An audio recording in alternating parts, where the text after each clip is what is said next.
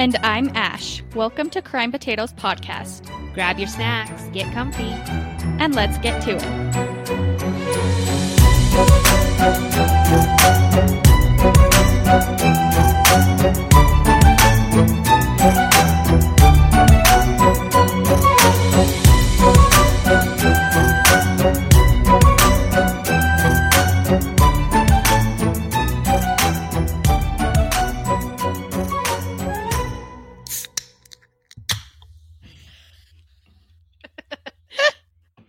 Hi, Crime Potatoes. Welcome back. Back for another episode. What are you snacking on tonight, Ash? Tonight, my snack is strawberries and cream Dr. Pepper. So good. That's good stuff. Well, almost there. I'm snacking on some diet Dr. Pepper and a Butterfingers bar. So, yeah. I've never been like a fan of Butterfingers, but for some reason right now that sounds really freaking good. I have no idea why. After having Ender, I got like hooked on them, so I love them. That's funny. All right. Pregnancy does weird things. That is so true. All right. So we just wanted to tell you guys, because I know there's we have a few listeners that don't follow us on Instagram. So we just wanted to let you guys know we do have an Instagram. It's just at Crime Potatoes. So we post like case pictures and other notes. So if you want to check it out, it's just at Crime Potatoes on Instagram. Yep. And if there's any updates, that's where we will post first. Since it's the easiest to get out. So, yes, follow us on Instagram. Also, if you like us, please give us a 5-star rating on Apple Podcasts or Spotify.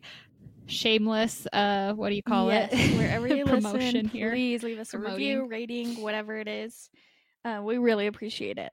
Okay, so this is the murder of Dylan Rounds. Have you heard this story? Not until you told me you were going to do this case. So this is going to be all new to me. Our stepdad, I guess, told me about this case. I had never heard it. Yes, my stepdad. No, our stepdad told us about this, or told me about this case. And ever since he told me about it, like I listened to it right after. I think I watched a YouTube video on it, and I have been so intrigued and so excited to tell this case. So my case sources are KSL.com. NBCnews.com, Oxygen.com, Heavy.com, BuzzFeedNews.com, and YouTube. Cool. All right. Dylan Rounds was born on August 1st, 2002 in Idaho Falls, Utah to Justin Rounds and Candace Cooley. He was the oldest, having a younger brother and a younger sister. As a family, they spent a lot of their time outdoors, fishing, and dirt biking. Living in Idaho, farming became a very usual and a part of Dylan's everyday life. He was passionate about farming at a young age and always dreamed of owning his own farm one day. Candace Cooley stated that Dylan knew how to drive a tractor before most kids knew how to ride a bike. Having the dream... So we're in kind of a small town? So we are in like Idaho Falls, Utah, and I can't remember the place in Idaho, but yeah, kind of more small farm towns. Okay. I mean, I figured since, yeah. Yes. Okay. So since Dylan was around 10 years old, his biggest dream was to own his own farm. And in 2019, with his grandfather's help, Dylan was able to get a farm of his own in Lucin, Utah, which is just northwest of the state, right on the Nevada border. Wait, so how old is he? So he was born in 2002, so he would have been about 17 or 18. Depending on, his birthday was in August. Well, I guess it depends on when it is in 2019 that he got this, but yeah, 17 or 18. Jeez. Yeah, pretty crazy. I mean, his grandfather did help him, but still being that like ambitious at such a young age is amazing. Yeah, no kidding. Justin Rounds, who again is Dylan's father, told Dateline that Dylan had set many goals for himself and had a great future in mind. as we can see already that we just discussed. Dylan was on his way to becoming successful and already accomplishing his biggest goals. After graduating, Dylan went to live in a camper on his farm, and he was getting his first crop of the season and was so excited to tell his parents about it. That is so cool. Like, yeah. So he's living in this camper on his farm all by himself. Like, this is 18, in 2022, so he would have been about 19, 20 at this time. Jeez. Okay. But yeah, still just living his life in a camper on his farm, running his own farm. So it is now Saturday, May 28th, 2022. At 6:51 a.m., Dylan spoke with his grandma on the phone from his farm. He mentioned that he was moving the grain truck under the shed 5 miles away from his farm because it was supposed to rain and he didn't want it to get ruined. Dylan promised his grandma that he would call her right back in just a little while after he could make sure that his truck was under the shed and safe from the rain. But the call never came. I mean, I already know where this is kind of going because this is a true crime podcast, but gosh dang it. I know. So the next day, May 29th, Dylan's grandma still hadn't heard from him. She decided to call Don, who was a man that helped Dylan out on his farm from time to time. So he was one of Dylan's neighbors, if you will. Neighbor, I take the term neighbor lightly because when people think neighbor, they think like, oh, lives 10 feet from me. But no, neighbors around here were like 5 miles, 10 miles down the road. So. Yeah, I mean, farming, so makes sense. Yes. Yeah, so very small community, all very spread out. Like I said, Dylan's grandma called to see if Don could go and check on him.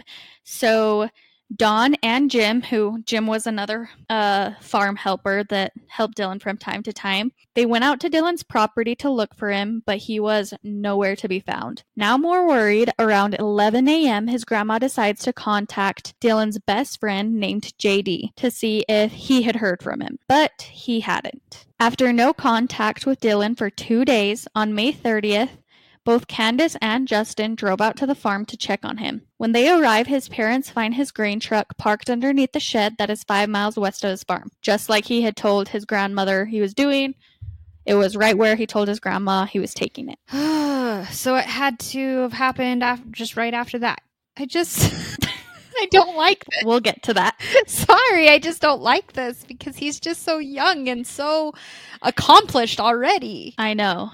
All right. His other truck, so he has two trucks. He has like his main truck that he drives like everywhere, day-to-day truck, and then this other one for farming. So his other truck, his day-to-day truck, was parked at his trailer in which he lived in, and it had been pressure washed and the seat position was moved far forward to accommodate a shorter person. So this is something Candace immediately noticed because Dylan was taller than her, but the seat was like moved forward, like I said, to accommodate a shorter person. And she was, I think it said like 6 inches, maybe a little bit more shorter than Dylan. So it would have been like comfortable for her. So she knew like that's wrong. Definitely not comfortable for Dylan. Something sus. Yeah. Yes. Sorry, I'm trying to be. So after that, Candace. Yeah. Yeah. Try. Just kidding. All right. So after that, Candace immediately called the police and filed a missing persons report. Now we are going to jump back in time for a minute. Okay. So we are going to jump back to May 25th. So this is about four days earlier. Okay. Dylan calls his mom to tell her about a weird encounter he had with a man who would later be identified as Chase Ventra. This man, barefoot and bloody, had stopped Dylan on the roadside and asked him for a ride to Montello, Nevada, which was about 30-ish minutes away from Lucin. But Dylan just declined, turned down Chase, and just left. I mean, I don't blame him. That would freak me out. And if you're alone and being young. Oh, yeah. No, I'm like, yeah, I would, especially like this, like I said, this guy was barefoot and bloody. I mean, I'd be a little bit more freaked out in that case, you know, just like seems a little bit off. He said it was a very like weird encounter. Did he let the police know at all? No. Not that I know of. He just kind of called his mom and told her about the encounter, but he didn't think anything of it. He never saw the guy again. You know, he just kind of moved on. He didn't give the guy a ride. So he was just, I mean, it's not, I don't know what the police would do since it wasn't like he did anything wrong necessarily. I guess that he knows of, but yeah. True. So, okay, keep going. All right. So May 26th was the last time that he spoke to both his mom and dad. And then on May 27th, Dylan was seen eating at an establishment called Saddle Sore Bar, which was in the town of Montello. So Montello is that town about 30 minutes away. So this might seem odd to some people that he would go 30 minutes away to eat out, but this was actually like a very common thing. Like I was saying, Lucin is a small town. It doesn't have any restaurants. So the closest place for him to go and eat out was the Saddle Sore Bar in Montello, Montello, Nevada. Yes. Okay. And then, so he was spotted eating there. And then now we are going to jump back to May 30th. So this is the day that Dylan is reported missing. Okay. Later that day, shortly after being reported missing, Dylan's boots were found tossed behind a pile of dirt 100 yards south of where his grain truck was. And on the boots was a small blood stain. Okay. I don't know how to feel about this already. Okay. Sorry. I know. The story is already getting to me. Why? Yes. So obviously, police are there helping now that he's a missing person. He's been missing for so many days. And after 4 days of being missing, still no word or sign of Dylan, the family, so this would actually be on May 31st, so the day after he was reported missing, the family received a phone call from a citizen stating that Dylan was being held in a specific place by Chase Ventra, who was the man that he had that weird encounter with, remember? And another man in Montello, Nevada, which is where he was last seen, physically seen, I guess. That was the last physical sighting of him. So 6 deputies immediately were sent out and searched the entire property. But Dylan was not found, and there was no evidence that he had ever been there. That's crazy. At all. Yeah. I'm sorry. I wish people could see my face right now because I'm like trying to wrap my brain around this and trying to figure out. Trying to process it. Yes. That's a good term. Okay. Yeah. And just wait, because just wait. So for the first week of his disappearance, there were many search parties, both volunteers, the police, and search and rescue workers, and they spent days covering the ground of Dylan's farm and surrounding areas. Eventually, even the pond on Dylan's farm was drained and searched, which actually led to authorities finding Dylan's cell phone.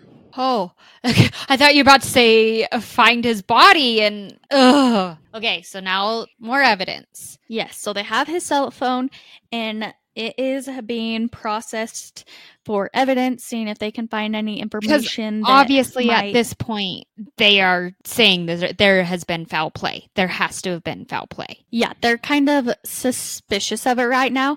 I don't think they've straightforward come out and said that. The parents did. They immediately knew that something was wrong. As soon as Candace saw the truck, she knew that, something wasn't right. So so his cell phone is being processed, and this can take time. It's been in water, so they have to, get it working, try to pull all the data from it. So while his phone is being processed, a neighbor of Dylan's came forward to talk about another one of Dylan's neighbors named James Brenner. So this neighbor came forward on June 20th. So not quite a month after the day. So this Dylan is a different neighbor, wasn't the one that went and checked for Candace, right? Yes, correct. So this neighbor came forward about suspicions on James Brenner. And James Brenner was another neighbor, if you will, of Dylan's. Brenner had been squatting in a trailer just located a few miles away from Dylan's property. A little bit about James Brenner. He had a criminal history. In 2012, he was convicted of being a felon in possession of a firearm.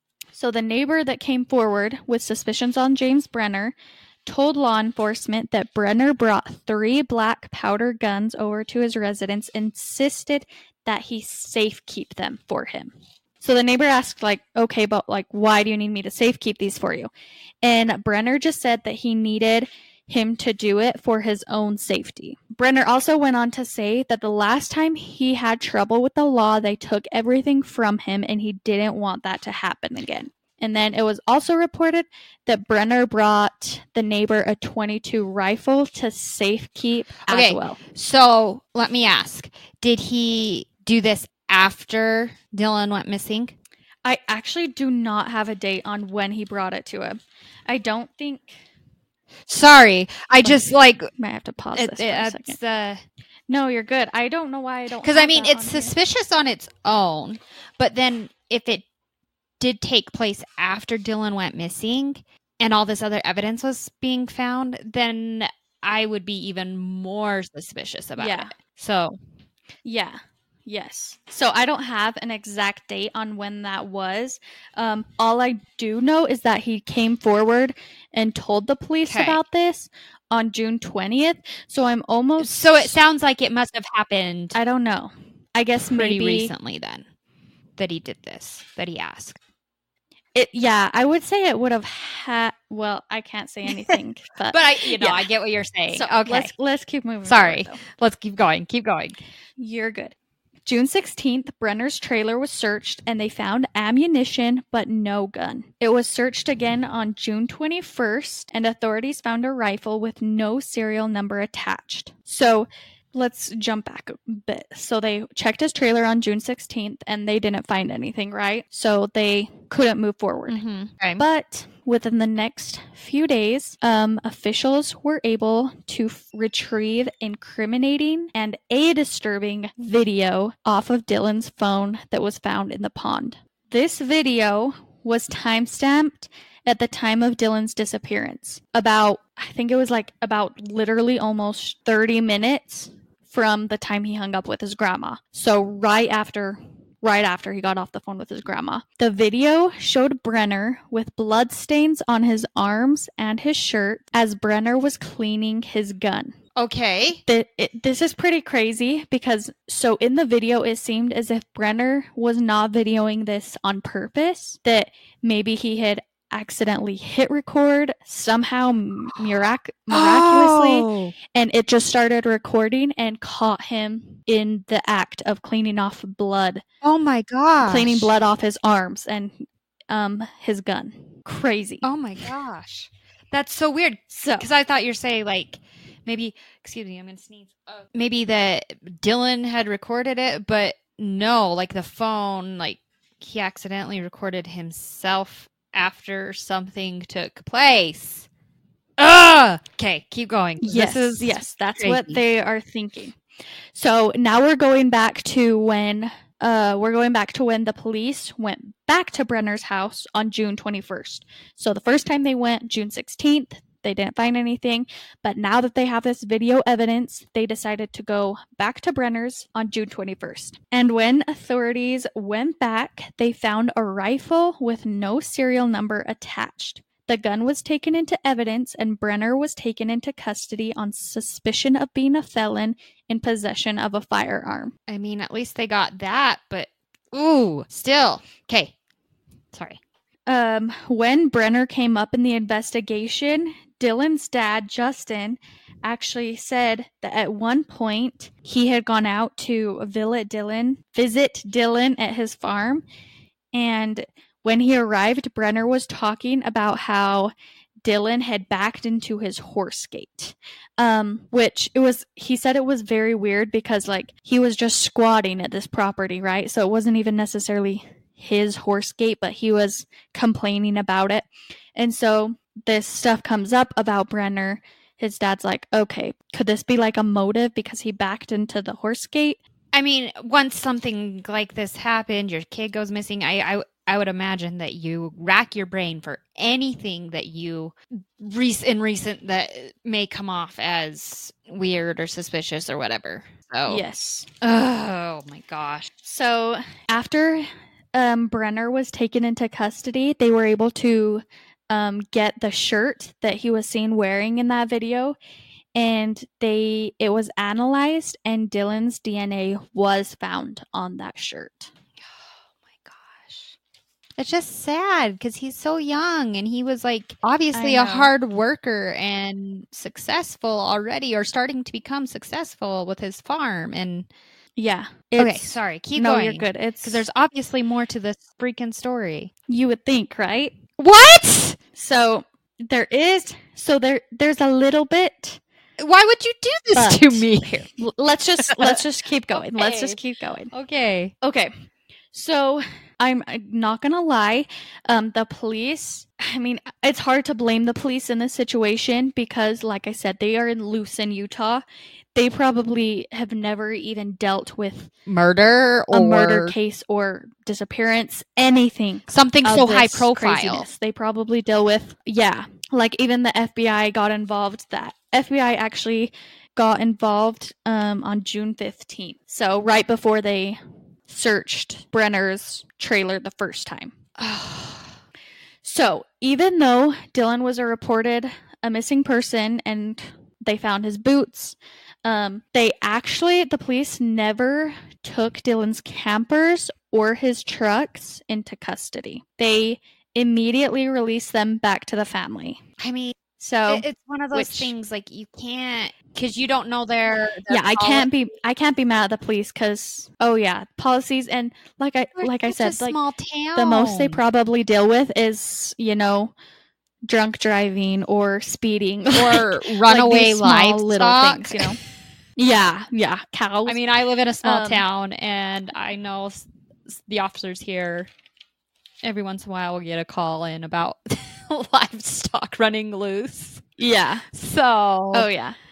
So this we're past this date, but I'm going to jump back. So it was they finally took Dylan's campers and asked for the trucks back so they could search them, even though any evidence had already been, contaminated. Yeah. They finally took them into custody on June 18th. So after... Okay.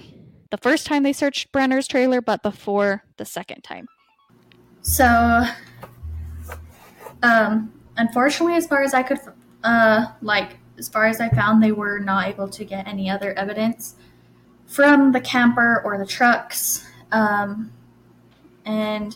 it kind of just sat the rest of the summer. Candace said that their family fought so hard for charges. And finally, on March 23rd of 2023, Box Elder County Sheriff's Office. Yeah, so this year, the Box Elder County Sheriff's Office announced a suspect has been charged with murder in the disappearance of missing 19-year-old Dylan Rounds. James Brenner was charged with abuse or desecration of a human body, as well as the aggravated murder of Dylan Rounds. As the time of this recording, Dylan's body has not been found. Let me back up. Brenner is currently being held at the Weber County Jail in Ogden, Utah. So Candace told KSL that her family is determined to find Dylan's body and will begin the search again immediately after the weather improves in Utah. So this was back when Brenner was first charged. She said, "We will spend the whole summer finding my son, and we will find him." But like I said, to this day, his body has still not been found. Not knowing where or what happened to her son, Cooley said that she will wait as long as it takes to bring him home, saying, "All of us deserve to be with our family. Our son does not deserve to be alone out in that desert." I'm pissed. It's heartbreaking. I mean, Dylan was 20 years old, had his whole life ahead of him, he had already begun his dreams, and he was working towards some amazing goals. The guy, oh my gosh, what's his name? Sorry. James Brenner. Brenner is in denial and isn't talking. So let me actually play this little clip for you. It's just a short little piece of an interview. Okay. If he's not guilty. Well, right now he's facing the death penalty, and I think we'll end up pushing it the whole way. I think so too. I don't. When we were presented with the plea, and we said it publicly many times, if we have to make a deal with the devil to get our son back, we'll do it.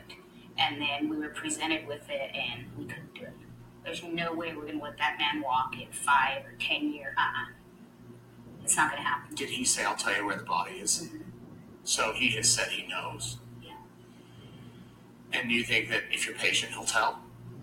I don't know. I don't know. I hope not. I hope we. So, if you couldn't hear in that video, James Brenner has come forward and said that he does know where the body is at. So he has admitted to it, and he says that he does know where the body is at, and he's willing to tell them for a plea deal. But his family is like, no way. You're not gonna like.